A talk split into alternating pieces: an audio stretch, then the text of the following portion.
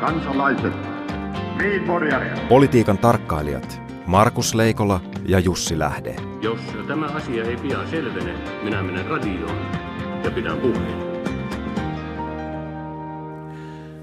Très bonjour de Pasila. Erittäin hyvää huomenta teiltä Pasilasta. Tänään puhumme Ranskasta, mutta Jussi, mikä on kaikkein tärkeintä Ranskassa? Tärkeintä Ranskassa on tietysti sunnuntainen Prix d'Amérique, joka on ravikilpailujen klassikko. Frida Amerik, eikö Kyllä. Se nyt jotenkin siis, siis Ranskassa kuitenkin. Se on jopa suurempi kuin Prix de France ja Prix d'Amérique on järjestetty vuodesta 1920. Aina jo näin weekendinä. kiitoksena tammikuun viimeisenä viikonloppuna kiitoksena ja ylistyksenä amerikkalaisille sotilaille heidän avustaan Ranskalle ensimmäisessä maailmansodassa. Jos se muuten olikin kova työ saada ne sinne, niin Niin se oli Woodrow- toisessakin.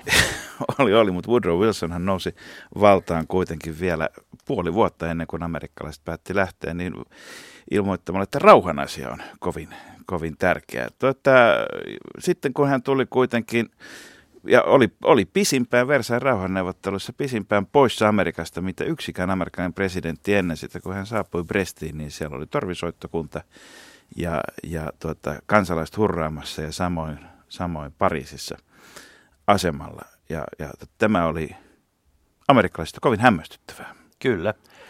Prix d'Amérique on mielenkiintoinen kilpailu senkin takia, että sitten natsivallan aikana se järjestettiin talvipalkinto nimellä ja jälleen kerran urheilu ja politiikka ää, löivät, ellei kättä, niin kaviota nimittäin kansainvälisesti oli tietysti mielenkiintoista, että ruotsalaiset ravurit osallistuivat ää, noina vuosina ää, talvipalkintokilpailuun. Mutta siis saksalaiset ei voittaneet. Ää, Saksa, no itse asiassa. Oliko se vähän sama kuin tuolla Kiovan stadionilla, että, että tuota, lopputuloksessa Eipäs- toiset ovat parempia ennakkosuosikkeja kuin toiset? Nyt jos haluamme oikein ö, käydä tätä asiaa läpi, niin itse asiassa yksi ää, Prix d'Amerikin voittajista oli silloin saksalaisomistuksessa ollut amerikkalainen Walter Deer, joka on ainoa hevonen, joka on voittanut kaksi klassikkokilpailua Yhdysvalloissa juostavan The Hambledonianin ja Prix d'Amerikin. Ja tämä onkin sitten mielenkiintoinen tarina, koska vuonna 1945 Walter Deerin vapauttivat äh, natsivallan ikeestä neuvostosotilaat, eikä vieläkään tiedetä, että tuliko tuo silloin maailman paras ja arvostetuin kilpahevonen ja siitosori, tuliko se syödyksi vai vietiinkö se jalostamaan sitten neuvostotamma kantaa. Mutta se on ehkä sitten jo toinen tarina. Toisin sanoen se ei päätynyt kuitenkaan Gulagin talleille tiettävästi ainakaan. Tätä tarinaa ei vielä kerro. Ei vielä kerro, mutta tämä vaan kertoo siitä, että paljon on niitä tarinoita, joita on kerrottavana. Ja me käymme tänään läpi niitä tarinoita, joista oikeastaan käy, käymme läpi sitä, kuinka Ranskasta tuli Ranska. Aina Napoleonin päivistä alkaen.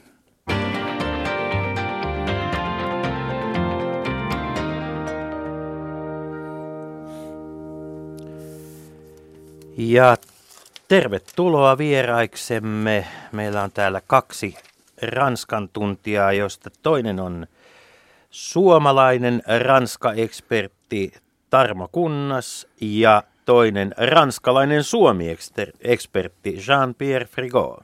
Tervetuloa. Kiitoksia. Kiitoksia. Niin, tota, Napoleon tuli tuossa jo mainittua, mutta, mutta mikä, ja Napoleon, siis Napoleonin sodista tulee tiedoksi nuoremmille kuulijoille, että Waterloo oli muutakin kuin 70-luvun ABBA-hitti. Niin Ja tietysti nuoremmille kuuli- kuulijoille, että ABBA oli menestynyt ruotsalainen populaarimusiikkiorkesteri, jolla on nykyään jopa oma museonsa. Niin, ja ennen, ennen sitä se oli menestynyt ruotsalainen Silli. silli, mutta me emme puhu niinkään sillistä tänään. Miksi, miksi Napoleon, Tarmo Kunnas, miksi, miksi meidän pitäisi olla kiinnostunut Napoleonista juuri tänä päivänä ja tänä vuonna? Onko se nyt jotakin niin erityistä tämän päivän Ranskan ymmärtämiseen? No hänhän oli hyvin mielenkiintoinen herra. Se, mikä meitä ehkä nyt tässä yhteydessä voi kiinnostaa, on se, että vaikka hän oli suurena poliittisena johtajana, sotapäällikkönä, aika vähän moraalinen, niin ranskalaiset ihailevat häntä yli kaiken. En ole juurikaan törmännyt Ranskassa Napoleonin henkilön kritiikkiin. Ja ranskalaiset ylipäätään ihailevat tällä tavalla suuria miehiään. Ja... Pieniä suuria miehiä. Ei, ei, ei. Ja Napoleon ei suinkaan ollut pieni. Hän oli siihen aikaan täysin keskimittainen henkilö. Ei, ei, pidä, ei pidä antaa Mutta eikö se johdu osittain siitä, että, eikö se johdu osittain siitä, että monet olivat päätä lyhyempiä tämän Jakobiiniterrorin jälkeen, niin keskimittakin laski. Luulen, että tämä on oikea tulkinta. Mm-hmm. Jean-Pierre Frigo, milloin sinun mielestäsi Ranska syntyi? Vai onko se ikuinen? Mun mielestäni se syntyi ehkä aurinkokuninkaan ajalla, eli varmasti kun Ludwig 14, äh, 14 hänellä oli pääministerinä Colbert. Ehkä Colbert on erittäin tärkeä henkilö, mutta tämä totta kai on tapahtunut kolme ja puoli vuosisata sitten. Ja nyt kun olet turkulainen, niin nykyisin niin täytyy täsmentää, että aurinkokuninkaalla siis tarkoita todellakin sitä edellistä aurinkokuningasta ennen Juhani Tammista. Totta kai. Totta Mutta tästä on edelleenkin voimassa tämä sanonta, että parempi olla ykkönen Turussa kuin kakkonen Helsingissä. tuota, äh, Onko Ranska kaikkien muiden kansakuntien tavoin sellainen, että, että historia on kirjoitettu jälkikäteen.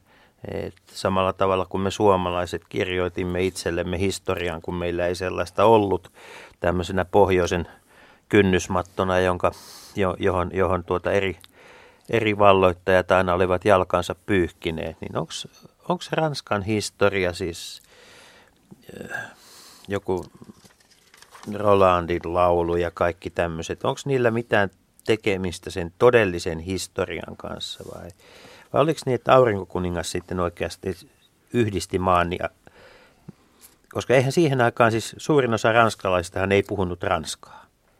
Joo, edes äh, viime vuosisadan alussa se oli, se oli näin. Siis sanotaan äh, linguisti äh, Claude Dunton sanoi, että se oli, ensimmäinen, äh, se oli ensimmäisen maailman sota, joka yhdisti äh, Ranskan, siis oli, oli pakko käyttää Ranskaa antamaan niin määräyksiä ja, ja sotilaille ja sen takia. Se, se, on, sana, siis se Ranska, mistä, mitä me just puhutaan, on, on itse asiassa äh, parisilainen äh, kieli. Se oli hovi, äh, hovikieli. Mutta en tiedä, mitä mitä mieltä Tarmo on, mutta äh, ennen... Siis aivan niin kuin englantikin, että kun lähdetään Buckinghamin palatsista kymmenen mailia itään, niin siitä ei ota selvää muuta kuin jos on pinttyneesti katsonut EastEnders televisiosarjaa, niin, niin ihan samalla Ranskassakin, niin, niin erot ovat siis isoja. Sanoisin omasta puolestani näin, että kaikki historian kirjoitus on tarinoiden kertomista ja hyvin monikerroksisten ilmiöiden tulkintaa, yksinkertaistamista ja juonellistamista. Mutta ero Suomen ja Ranskan välillä on siinä, että suomalaiset ehkä jo hiukan epäilevät tätä omaa kansallista kertomustaan, mutta ranskalaiset uskovat tuohon suureen kertomukseen, jonka äh, alku kohta voidaan laittaa vielä paljon kauemmaksi kuin mitä ystäväni äh, Jean Fricot tässä totesi. Eli maantieteellinen Ranska on 1400-luvun lopussa jo aika pitkälle muotoutunut mutta että totta kai siellä on paljon vanhempia kerrostumia. Kaare Suurestahan tämä kaikki alkaa ja kyllähän tuo Ranskan keskiaika on aika mahtava ja komea kulttuuritapahtuma ja jo siihen aikaan Euroopassa oli kaikkein eniten kaikesta huolimatta ranskan kielisiä enemmän kuin muita yhtenäisiä kielialueita. Joo, niin kuin sanoin, no niin hovi, joo, joo. Oliko niin, että aurinkokuningas yhdisti ylimystön ja Napoleon yhdisti kansan? Kyllä Napoleon tietysti vetosi karismallaan koko Ranskan kansaan, että tämä on hurja väite, mutta saattaa pitää paikkansa. kun taas eihän jonkun Louis 14 tekemiset koskenut kuin hyvin pientä osaa ranskalaisista ja 16 miljoonaa ranskalaista oli vähän niin ulkopuolella tästä, vaikka uskovat kyllä kuninkaan vallan tuleva Jumalalta. Joo, äh, mä ymmärsin niin alussa, että puhutaan äh, Ranskassa, niin kuin, äh, miten järjestettiin mm. Ranskaa, eli Kolbe oli järjestäjä. Mutta jos puhutaan y, äh, yhdistymisestä, äh, se olisi varmasti äh, Ludwig 11, joka, joka sai sellainen niin visio, että äh, kuten te, kuten te tiedätte, Ranska on ainoa maa äh, Euroopassa, jo, jo, jolla on niin fasadi äh, pohjoiseen ja fasadi etelään. Saksa on enemmän niin kuin, niin kuin meidän mielestämme. Saksa on Alppien pohjoispuolella. Joo, aivan. Ja totta kai Italia ja Espanja niin kuin eteläpuolella. Läpitalon huoneisto Euroopan mantereella. Ja hyvin mielenkiintoisia erilaisia huoneita. Siis kyllähän Ranska muodostuu tavallaan aivan eri väestöistä, jos ajattelemme aikaisemmin Ranskassa oli paljon baskeja. Siellä on elsassilaisia, lorennilaisia eli lotringilaisia, Ja hävitetty kokonaisia kansoja, kuten Katareita ei ole ollenkaan enää. Joo, heidät joko telotettiin tai assimiloitiin. Et, et aika, aika hurjaa politiikkaa. Ja etelässä tietenkin oli hyvin vahva tämä Provencen kulttuuri. Provencen kieli oli paitsi runouden kieli, se oli myös lakikieli. Ja vasta 1500-luvulla tämän pienen Pariisin ympäristön nykyisin Ile-de-Francein mm. kieli tuli hallitsevaksi. Miksi juuri Pariisi, miksi juuri Ile-de-France? Siellä oli vahvoja hallitsijoita ja kyllä tämä rankaisuretkikunta sinne etelä Ranskaan Pyreneille, siis nimenomaan nämä katarit olivat katolisia toisinajattelijoita, niin heitä vainottiin. Ja kyllä siinä jollakin tavalla juuri Pariisi sai alustavan yliotteen Provencesta, siis 1200-luvulla. Eli siinä oli jo tietty valtataistelu ja se onnistui. Ja, ja hyvä kysymys. myöhemmin ja Noin, eli toisin sanoen, että jos meillä tällä, että on luettu tässä viime viikkoina uutisia, että 80 000 tai joku 100 000, valtava luku siis santarmeja, poliiseja, armeija on, on niin kuin mobilisoitu jahtaamaan muutaman terrorismia, niin tämä ajatus siitä, että voimaa käytetään rajusti ja myös kotimaassa, niin, niin silloin on pitkät perinteet. Sanoisin, että Joo. kaikella kunnioituksella ja rakkaudella Ranskaa kohtaan ranskalainen perinne on autoritäärinen. Se on toisella tavalla ei-demokraattinen kuin suomalainen perinne. Vaikka on ollut vallankumouksia ja vaikka tämä Ranskan tasavalta lähinnä nyt sitten suurista vallankumouksista lähtien koetaan ikään kuin pyhänä ja sitä hymistellään, niin kyllä Ranska on hierarkioiden ja, ja kovan kurin, kurinalaisuuden maa. Niin, joskus on sanottu, että, että Ranska on osoitus siitä, että keskushallinto sinällään ei ollut Neuvostoliiton niin kuin ongelma, vaan se ongelma oli jossain muualla, koska Ranska on, eh, on todella keskusjohtoinen maa. Jean Frigo, eikö teitä ahdista, eikö ranskalaisia ahdista olla tämmöisen valtavan keskushallinnon alla? Vaikea sanoa, koska olen parisilainen. Se on... Äh Siis, se on ne muut, joita ahdistaa. Niin, siis niin. se tarkoittaa, että toi Ali äh, tajuisesti, että okay, meille se oli, Pariisi oli maailman keskus mm. tai keskusta. Mm. Ja ei, se ei koskaan tullut mieleen, että se olisi, mutta kun, kun olen asunut sen jälkeen, kun äh, asuin Suomessa, totta kai olen kehittänyt kun vähän äh, toiseen suuntaan. Mutta silloin kun keskushan on Turku nykyään. Mutta mut tota, eikö niin, että, että loppujen lopuksi Ranskassa päätöksiä tekee hyvin pieni ryhmä ihmisiä, Aivan. jotka ovat vielä kaikki toisen, toinen toistensa koulukavereita.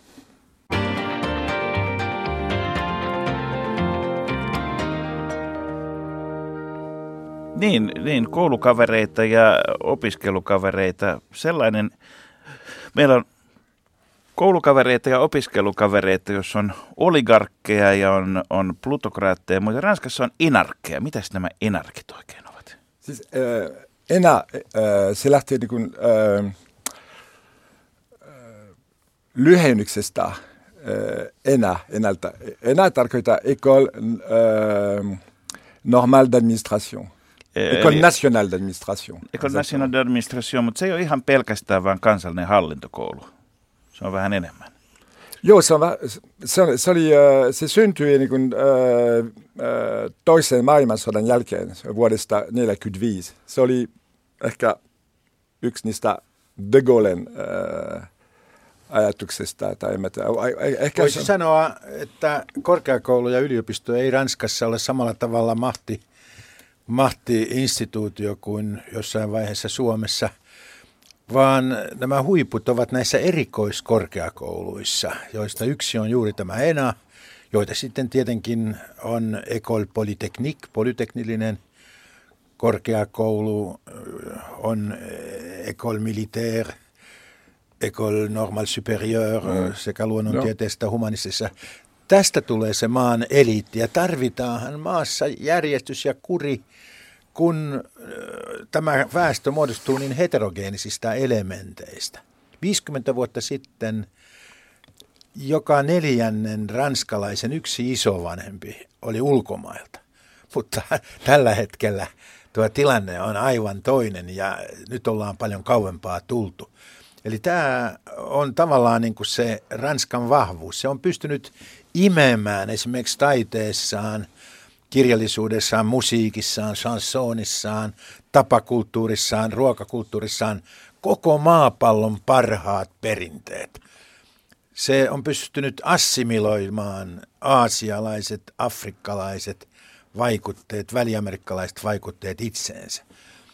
Ja Tämä on rikkautta. kaikkea ranskalaiseksi vielä, mikä on vielä hienompi temppu. Niin, aivan uudeksi, mm. uusi synteesi, mutta näkyyhän se pohja siellä aika usein. Mm. On, ja siinä vaiheessa voi tehdä vertailu Yhdysvalt, Yhdysvaltojen kanssa, eikö niin? Semmoinen kuin monikulttuurisuus. Ranska on todellinen sulatusuuni. Mut jos Yhdysvallat aj- ei aivan sitä ole. Jos me ajatellaan sitä, että molemmilla näillä niin kuin modernina valtiona itse asiassa yhtä iso historia, mutta itsetunto on ihan erilainen. Amerikkalaiset edelleenkin ajattelevat olevansa siirtolaisia ja pioneereja ja on ihan normaalia, että New Yorkissa tuota, taksikuski saattaa osata viittä kieltä, esimerkiksi Punjabia ja Hindia ja Tamilia ja muuta, mutta ei vahingossa englantia kun sen sijaan Ranskassa nimenomaan kieli on se yhdistävä tekijä sitten tästä taustasta johtuen. Maiden historiathan kietoutuu monella tavalla yhteen, siis lähtien, lähtien siitä, että oikeastaan ensimmäiset modernit diplomaattisuhteet solmittiin. Tämä tasavaltalaisajatus levisi maasta toiseen jo palloilu kuin pingis pallo sen jälkeen siinä välissä. Benjamin Franklin paitsi että hän keksi sähkön, niin hän oli myöskin Yhdysvaltain lähettiläs. Hmm. Ja jos amerikkalaista, amerikkalaista poliitikkoa halutaan jollain tavalla epäilyttä, epäilyksen alaiseksi saattaa, niin sanotaan, että hänellä on epäilyttävän hyvät suhteet Ranskaan edelleen tänäkin päivänä. Ja sitten no. tänä päivänä meillä puhutaan kuitenkin siitä, että tämä ikään kuin euroatlanttinen ydinsuhde, että se on Britannian ja Englannin välinen. Mitä, mitä ranskalaiset ajattelevat Amerikasta? Me tiedämme ehkä sen, että Hollywood pitäisi kieltää, tai ainakin kaikki tuonti Hollywoodista, mutta onko siinä kuitenkin sit syvempi viharakkaussuhde takana? Tuota, sanoisin näin, että maailman herruudesta on kamppailtu viimeisen 200 vuoden ajan, ehkä pitempäänkin. Kaksi perinnettä, ranskalainen, ratinalais-ranskalainen ja sitten anglosaksinen, anglo-amerikkalainen. Ja tässä on nyt käynyt niin jo siirtomaa politiikan takia, että tämä anglosaksinen maailma on miltei voittanut. Mutta Englannin... vielä on yksi gallialaiskylä, joka pitää puolia. Juuri näin. Ja se onkin aika mahtava ja tyylikäs kylä. Emme saa unohtaa sitä. Mutta että se on jäänyt tässä kilpajuoksussa, äh, kun siirtomaita tehtiin ja, ja vallotettiin, niin ranskalaiset sattuivat olemaan strategisella hetkellä muutaman tunnin myöhässä. Ja näin englannin kieli pääsi pesiytymään kaikki alla ja ranskan kieli on väistynyt. Ja sitten toinen asia, että englantilainen perinne, anglosaksinen perinne on hyvin pragmaattinen.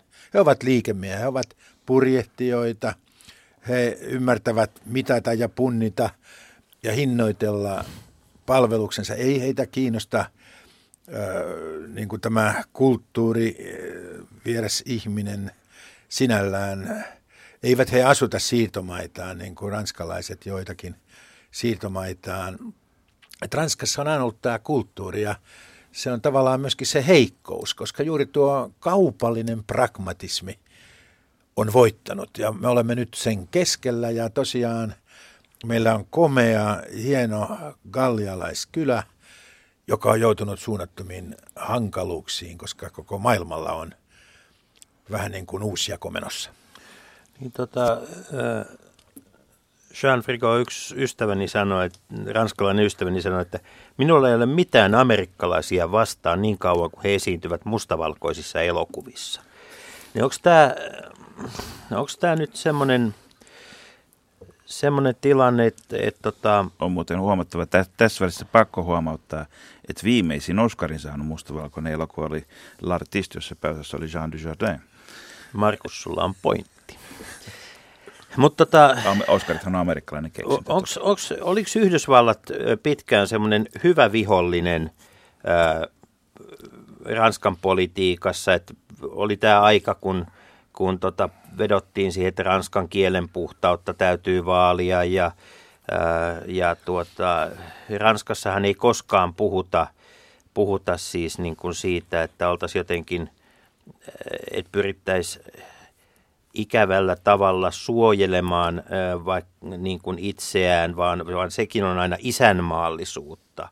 Jotenkin tässä asiassa Ranska ja Venäjä ovat aina olleet yhtä puuta ja itse asiassa Venäjän saarit oppivat aika paljon näistä asioista nimenomaan ranskalaisilta. Mutta tota, mikä on tällä hetkellä Ranskassa sitten tämä viholliskuva? Marie Le Pen on, on noussut mahdolliseksi tulevaksi Ranskan presidentiksi. Joo, se on totta. Ehkä tulevaisuudessa ehkä ei äh, seuraava kertaa, mutta ainakin vuonna äh, 22. Se on, mm. se on, se voi, voi, voi kuvitella. Mutta äh, Amerikan kanssa mä luulen, että se, se, se linkki lähtee ehkä äh, myös viha Englantia kohtaan, koska Jeanne d'Arc jälkeen ja, ja on, on ollut jatkuvasti, Ranska on jatkuvasti melkein äh, lähtenyt sotaan äh, Englannin kanssa. Ettekö ja, nyt voisi jo sopia niin kuin brittien kanssa näitä hommia? Tässä olisi tämä muu maailmakin, jonka kanssa pitäisi niin kuin jotenkin kamppailla. Ja Joo. edelleen siis, äh, siis okei okay, mä ymmärrän Johan, sen, siis, että... Siis on jo saatu tunneli aikaiseksi siis, ja sehän on Horn, merkittävä mä, joo, asia. Siis, Tosin se menee välillä La Manche ja välillä kanalina. Mm. Mutta. Hornblower-kirjathan on kirjoitettu siis, kyllä ne on kirjoitettu Washingtonin Iso-Britannian suurlähetystössä ja osin virka-ajalla. Siellä, siellähän äh, tota, niiden kirjoittaja Forrester työskenteli, tota, mutta onko tämä niin kuin, miksi, miksi tämä on niin vaikeaa? Miksi, miksi, miksi se suhde on niin vaikea? Täytyy myös äh, kysyä Ranskan kansasta niin suoraan, mutta ainakin kun tehdään, Tarmo varmasti tietää, kun, kun tehdään äh, tutkimuksia, kun, Ranskan lehdistö äh, tekee tutkimuksia äh, ja kysyy, äh, kuka on, kun teidän mielestänne, kuka on Ranskan paras ystävä, tai kuka, on Ranska pahin vihollinen. Ja pahin vihollinen on, on aina edelleenkin niin kuin englanti. Ja ehkä se tuli kehittämään niin tulevaisuudessa. Ja paras ystävä yllätys, yllätys on Saksa, tiesitkö? Eurooppa. Mm. Eurooppa. Joo, Hiili, joo. Niin. Joo. Hiili- ja teräsunioni on ollut kyllä tässä asiassa siis huikea aivan huikea tuota rauhanrakentaja. Jos tietysti täytyy ottaa mm. huomioon, että koko 1900-luvun alkupuolen puolen, niin kyllähän Saksan ja Ranskan raja on se, joka on elänyt kaikkein eniten. Että mm. Mutta se niin vain 30 Al- vuotta vain. Niin Elsassin kuin Alsassin kuin sitten no, Saarinkin. Sata vuotta sanokaa. Niin, Rypällehän ei kansallisuuttaan tunne. Mutta ajat, ajatuksella kuitenkin, että, että jos jokin raja pitää mm. rauhoittaa ensimmäisenä, että Eurooppa saadaan jaloilleen, niin, niin kyllä kai siitä on ollut kaikkialla aika yksi, iso yksimielisyys se. Mutta mikä hämmästyttää, miten siinä on onnistuttu? Hyvät ystävät, minulla on väite. Minä väitän, että me suomalaiset olemme perineet kaikki ennakkoluulomme ranskalaisia kohtaan siitä pitkästä kulttuuriyhteydestä, joka Suomella oli Saksan kanssa 1700-luvulta 1800-luvulla ja 1900-luvun ensimmäisiin vuosikymmeniin. Ja edelleen me ollaan niin kuin aivan järkyttävien ennakkoluulojen varassa. Jota olemme antaneet sitten sen jälkeen sekä Amerikan että Britannian tietysti ruokkia vielä lisää. Mm. Parta se kasvaa räkänokallekin, mutta ei tyhjän naurajalla. Juuri näin. Mm. Ja, ja esimerkiksi koko ajatus niin kuin Pariisista maailman romantiikan ja bohemisuuden pääkaupunkina, niin on siinä takana paljon, paljon raadollisempikin todellisuus. Eli, eli kun amerikkalaiset köyhät ja juopot kirjailijat olisivat joutuneet kieltolain kouriin Yhdysvalloissa. Oli paljon mukavampi mennä vahvan dollarin ja heikon frangin maahan, jossa viini virtasi toisin kuin kotiseudulla 20-luvulla. Ja, ja tuota, siitä seurasi sitten tarinoita. Ja olihan Synnin siellä, paikka myöskin. Olihan siellä muutama suomalainenkin oli siellä suomalaisia, kuten aina jossakin paikassa. Hmm. Kussakin paikassa on aina muutama suomalainen joukossa. Mutta jos Waterloosta tulee 200 vuotta ja, ja, ja siitä ikään kuin voi sanoa, että ehkä isossa juoksussa, tuota, kun, kun suurvaltakausi loppui, tätä tietenkään ranskalaiset eivät allekirjoittaisi itse, mutta siitä alkoi entisen suurvallan kausi ja entisen suurvallan syndroomasta kärsiviä, kärsivät maat yleensä aiheuttavat eniten ongelmia niin omille kuin muillekin kansoille. Ajatellaanpa Britannia takavuosina tai vaikkapa tämän hetken Venäjää. Niin Kyllä mistä teidän kannattaisi on, joku vertaistukiryhmä nyt mistä, perustaa. Mistäpä muusta siinä on kyse. Mutta mä haluaisin tämän Napoleonin lisäksi nostaa toisen tämän vuoden merkkipäiväsankarin. Eli kenenpä syntymästä tulee 125 vuotta tänä vuonna? Sibelius? 150. Charles de Gaulle. Hmm. Oliko hän ranskalaisten silmissä ikään kuin se mies, joka astui sitten Napoleonin tyhjäksi jättämiin saappaisiin. Joo, luulisin. Eli oliko val, oli valmis muotti olemassa Joo. ikään kuin. Joo, mutta on nyt on menty, siis Charles de Gaulle, siis mikä oli jäljellä, totta kai on se viides, tasavalta, tasavalta, totta niin. kai. Mutta muuten äh, äh, hän kuoli jo melkein 50 tai 45 vuotta sitten. Jo. Nimittäin tietysti, tietysti hän näyttäytyy sotasankarina. Ranskahan kuuluu niihin merkittäviin maihin, kuten Suomikin, jotka toisessa maailmansodassa onnistuneesti, niin tota, selvisivät voittajien puolelle, jos, ja, ja parempi, että ei kysytä miten ja miksi, hmm. koska tuota, siitä seuraa paljon kiusallisia kysymyksiä, mutta loppupeleissä kuitenkin seistiin oikeassa rivistössä, ja, ja sillä erotuksella tietysti, että Ranska pääsi vielä, vielä esimerkiksi Berliinin ja Saksan miehitysvyöhykkeitä valitsemaan ja hallitsemaan, ehkä ensimmäisten joukossa valitsemaan hmm. kuitenkaan.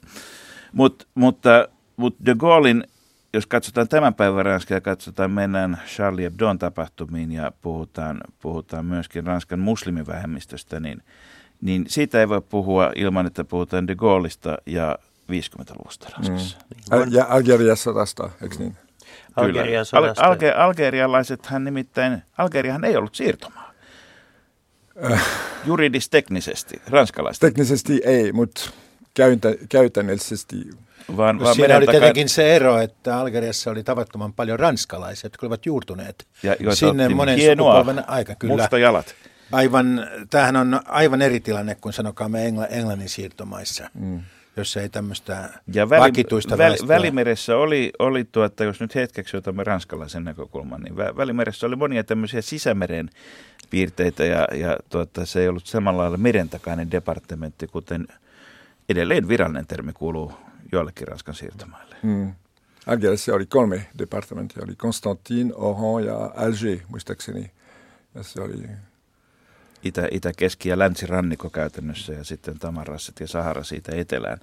Mutta, mutta Algeria oli yksi niistä maista, jotka tietysti sen jälkeen, kun sieltä oltiin myöskin tuotu paljon väkeä sotimaan ensimmäisessä maailmansodassa ja toisessa maailmansodassa, niin, niin heräsi luonnollisesti myöskin halu omaan itsenäisyyteen. Ja, ja Pohjois-Afrikan itsenäisyysliike itse asiassa lähti nimenomaan Magribin alueella, Tunisiassa, Marokossa, Algeriassa liikkeelle jo selkeästi aikaisemmin kuin sitten tämä Britannian itsenä, siirtomaiden itsenäisyysliike, jotka oli selkeämmin vähän toisessa mielessä siirtomaita kuiten, kuitenkin.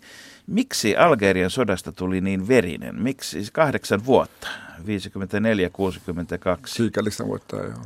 Tota, Mutta itse asiassa mun mielestä se on alkanut äh, a- aikaisemmin. Tässä oli, se olisi ihme, että se, se, ä, se on aloittanut niin, niin, niin myöhään, eikä vuonna äh, 54 marraskuussa, mutta mutta se oli, määritelmä kysymys. se oli äh, mun mielestäni äh, Setif, äh, se oli just, äh, kun äh, se oli se viimeinen päivä, kun, se, kun äh, äh, toisen maailmansodan viimeinen, viimeisenä päivänä oli Setifissä oli, oli surmajoukko, eli varmasti te tiedätte kaikki, mm. että Ranskan sotilaat kun surmasivat äh, äh, kymmenen tuhansia algerialaisia, koska totta kai johdonmukaisesti ja luonnollisesti sodan jälkeen niin kun algerialaiset halusivat vähän niin kun, enemmän niin kun vapauttaa niin kun, ja ehkä itsenäisyyttä. Oli aseita, oli nähty maailmaa.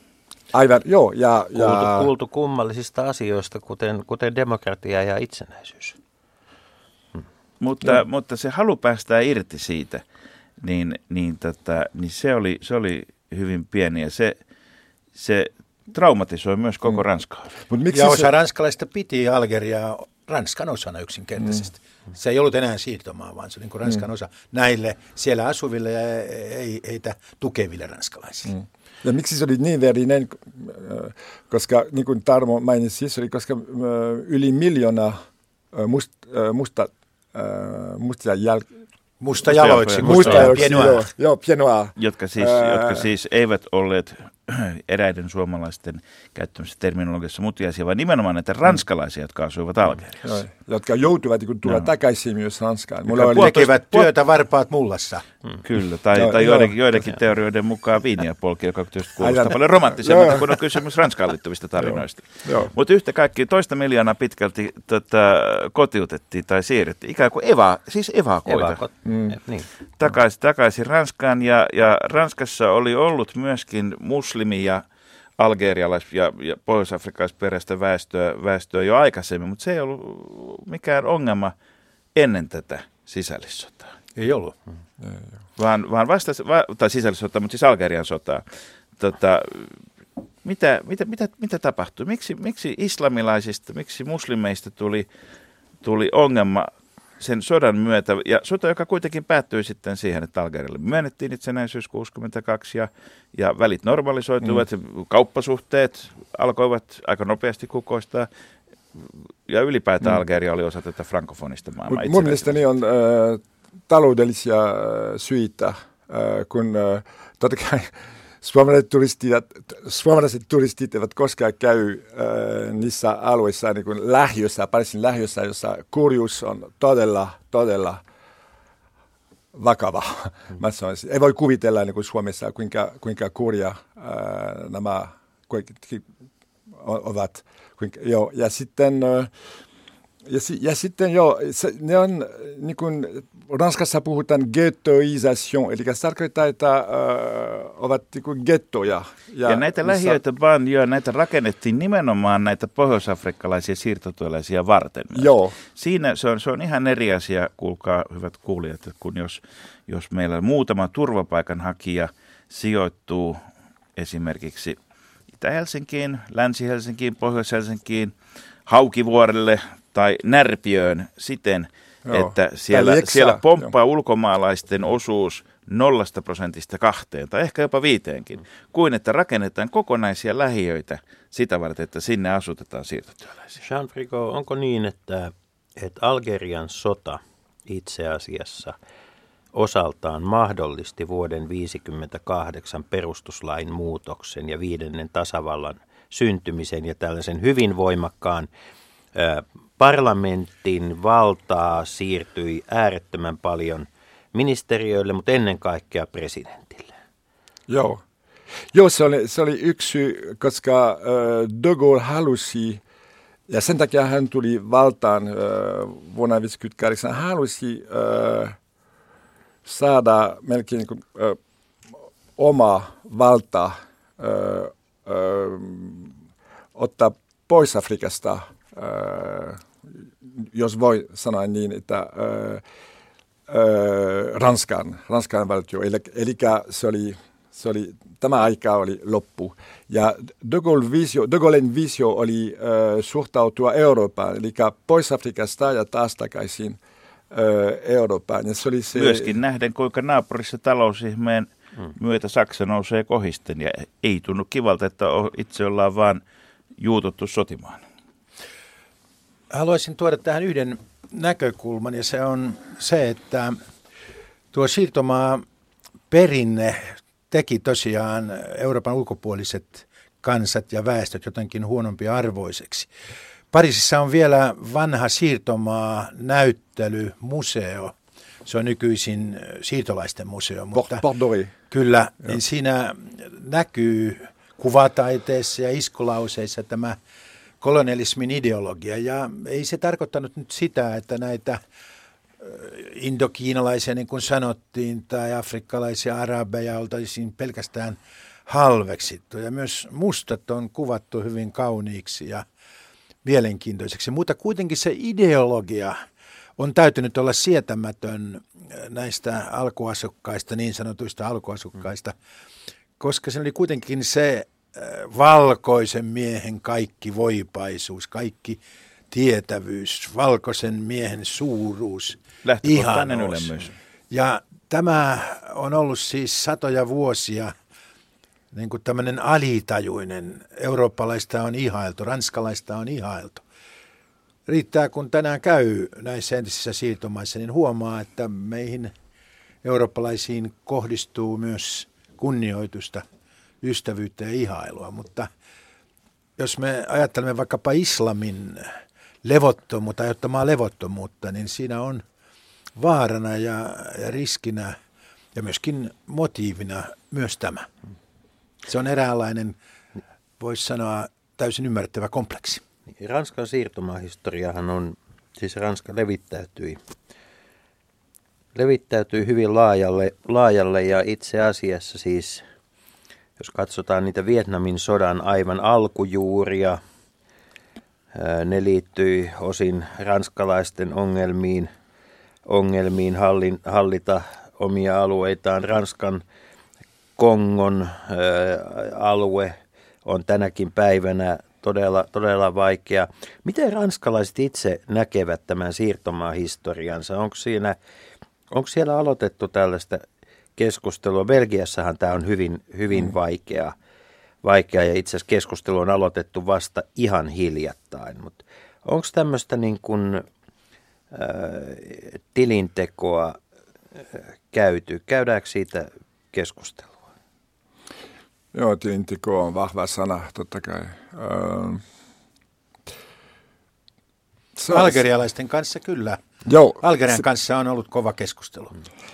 Joo, joo, joo, joo, totta kai, totta kai. Mutta siis, mitä, mitä minua häiritsee on, että mitä ranskalaiset puhuvat, se, se on hyvin vaikea sanoa, koska eliti, koska äh, Talmud tietää totta kai äh, hyvin, että äh, Ranskassa on ainakin kaksi leiriä. On se eliti, mitä, mitä eliti, mitä presidentti Hollande äh, ajatteli. Ja sitten on se kansa, joka joka on aivan toista mieltä. Siis se, on hyvin, mä, mä tiedän, että Suomi on hyvin homogeinen maa, että voi sanoa vielä tänä päivänä, että oikein suomalaiset puhuvat tai äh, ajattelevat sillä tavalla, mutta äh, Ranska on, kun De Gaulle oli tapana sanoa, että se on hyvin vaikea hällitsä, hällitsä äh, Ranskaan, koska on äh, 260 eri justoa ja se pitää paikansa, koska se, se on, äh, me, me olemme eri mieltä. Niin. Valitettavasti Suomi on maa, jossa suurin osa kansasta syö edamia. Suomessa, Suomessa pärjää pienemmällä ninällä kuin mitä esimerkiksi de Gaulilla on. Niin. Mitä juustoihin tulee. Mutta mä luulen, että kansa suhtautui äh, hyvin äh, siis välinpitämättömyys nykyään on erittäin syvä, jos puhutaan äh, historiasta. Mä luulen, että suurin osa äh, ranskalaisia ei, ei, siis ei kiinnosta heitä, niin historia ei kiinnosta heitä. Ja, ja siirtuma, siirtuma-ongelma on, niin problem, problematiikka on, on, on sieltä ainakin. Joo. Kyllä tämä ylemmyyden tunto on jäänyt ranskalaisten alitajuntaan. Ylemmyyden tunto, joka tulee myös siirtomaa perinteistä. Hehän ovat 1700-luvulla jo antaneet niin kuin koko maailmalle parhaimmat ideansa ja he ovat johtaneet Euroopan yhdentymistä. He ymmärtävät, että he ovat johtavassa asemassa edelleen maailmassa ja tämä on se ongelma myös.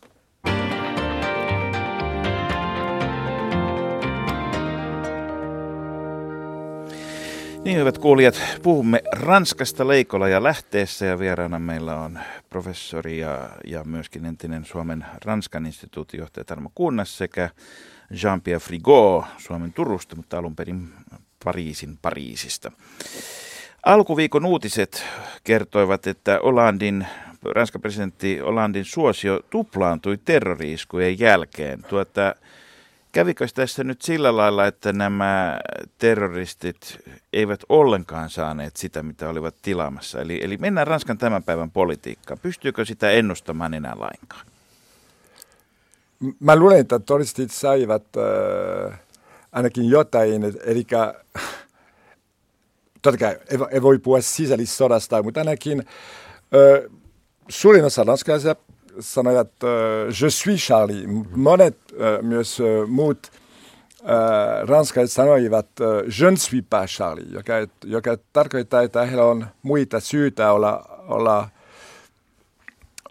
osittain, sanotaan, turistien, terroristien, anteeksi, äh, puolella. Ja, no, ja se on aina, niiden näkökantoja. Joo, ja se on aina se, ne köhyläisiä, mun mielestä ne, ne, ne, ne entiset siirtolaiset, jotka, jotka totta kai äh, luulivat, että ne on, ne on aivan niin kuin, pudonnut kärryltä, että ne on, ne on ihan tie, äh, väärällä. Ja se on, se on... Charlie Hebdohan loppujen lopuksi on en, ennen näiden viime viikkojen miljoonapainoksia ollut todella pieni lehti Joo. ja vähän luettu ja, ja äh, ollut räävinyt kaikkia, josta seuraa se, että sillä on ollut paljon – tuota, ihmisiä, jotka ovat sietäneet sitä enemmän kuin pitäneet siitä. Mm.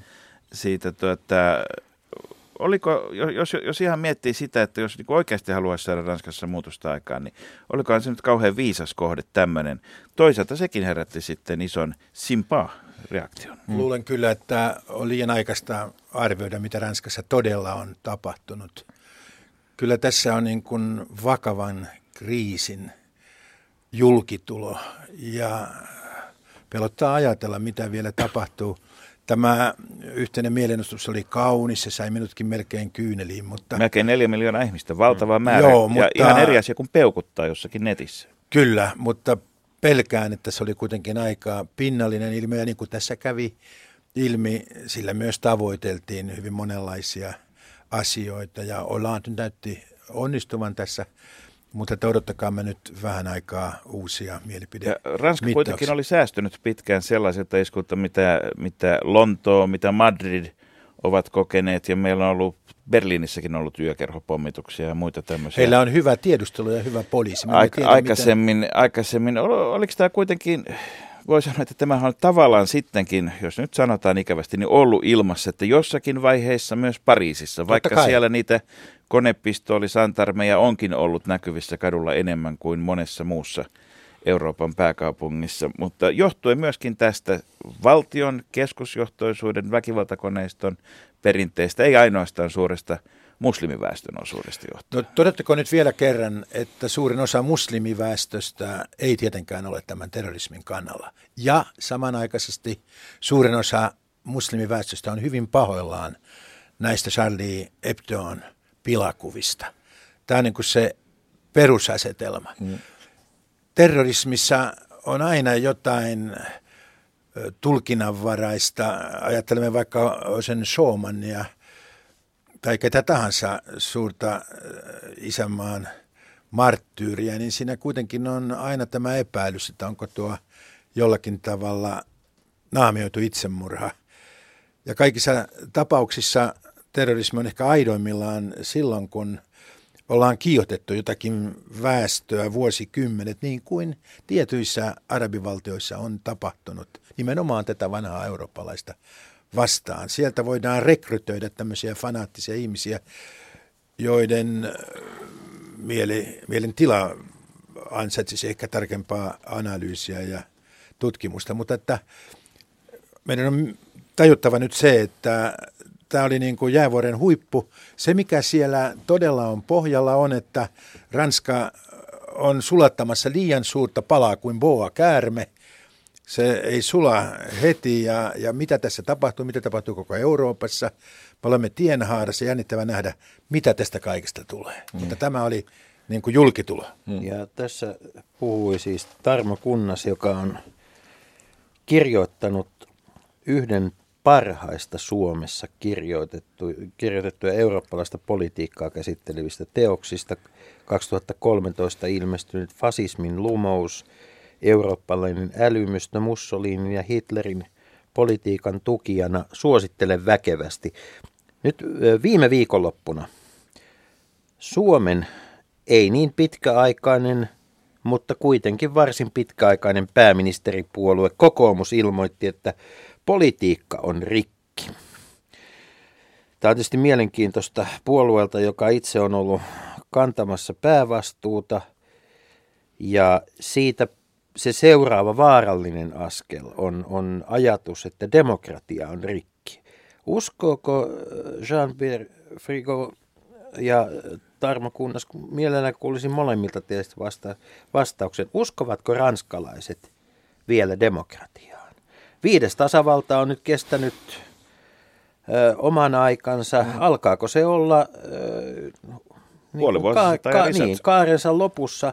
Onko tulossa mm. jotain muuta? Joo, mä luen, että Ranska ei tehdä uskoo ö, nykyään ö, mihin nyt, tässä, sanotaan se viides tasavalta on mun mielestäni ja monille ranskalaisille on, on äh, liian vanha, että pitäisi olla äh, kuudes tasavalta. Esimerkiksi äh, sekä äh, oikeus, äh, oikeistolaiset ja sekä vasemmistolaiset ajattelevat, että on, ainakin yhteisymmärrys, että pitäisi olla äh, uusi perustuslaki, koska, koska nyt se ei toimi ollenkaan, koska taas, niin kuin Tarmo mainitsi, se elitti hallitsee kaikki ja, sitten, ja kansa, kansa, missä on kansaa muuten ranskalaisethan eivät usko demokratiaan, vaan tasavaltaan. Tasavalta on se pyhä asia ja se saa heidät myöskin mielenosoituksessa. Onko se edelleen pyhä? Se on edelleen pyhä. Sen mm, me jo. näimme juuri tämän Tasavallan etymologiahan on ranskaksi hyvin erilainen. Suomessa puhutaan vallan tasaamisesta, mutta republik on ihan toinen asia. Mm. Mm. Julkinen asia. Se, niin, se on Joo. siis julkis, julkisvallan käyttöä nimenomaan, ja sitä voi sitten käyttää kovinkin monella tavalla. Mm. Kyllä. Joo, joo, aivan. Mutta totta kai ranskalaisessa politiikassa on samat kulumat, mitä on kaikkialla Euroopassa. Siis liberalismi on ollut hieno aate ja sillä on ollut henkeä. Ja se on siivittänyt ihmisiä hienoihin asioihin, mutta se on kulunut.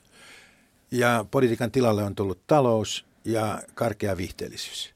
Ja kyllähän tämä jossain määrin häiritsee myös Ranskassa. Ehkä ei niin pahasti Ranskassa kuin monessa muussa nimeltä mainitsemattomassa mm. valtiossa.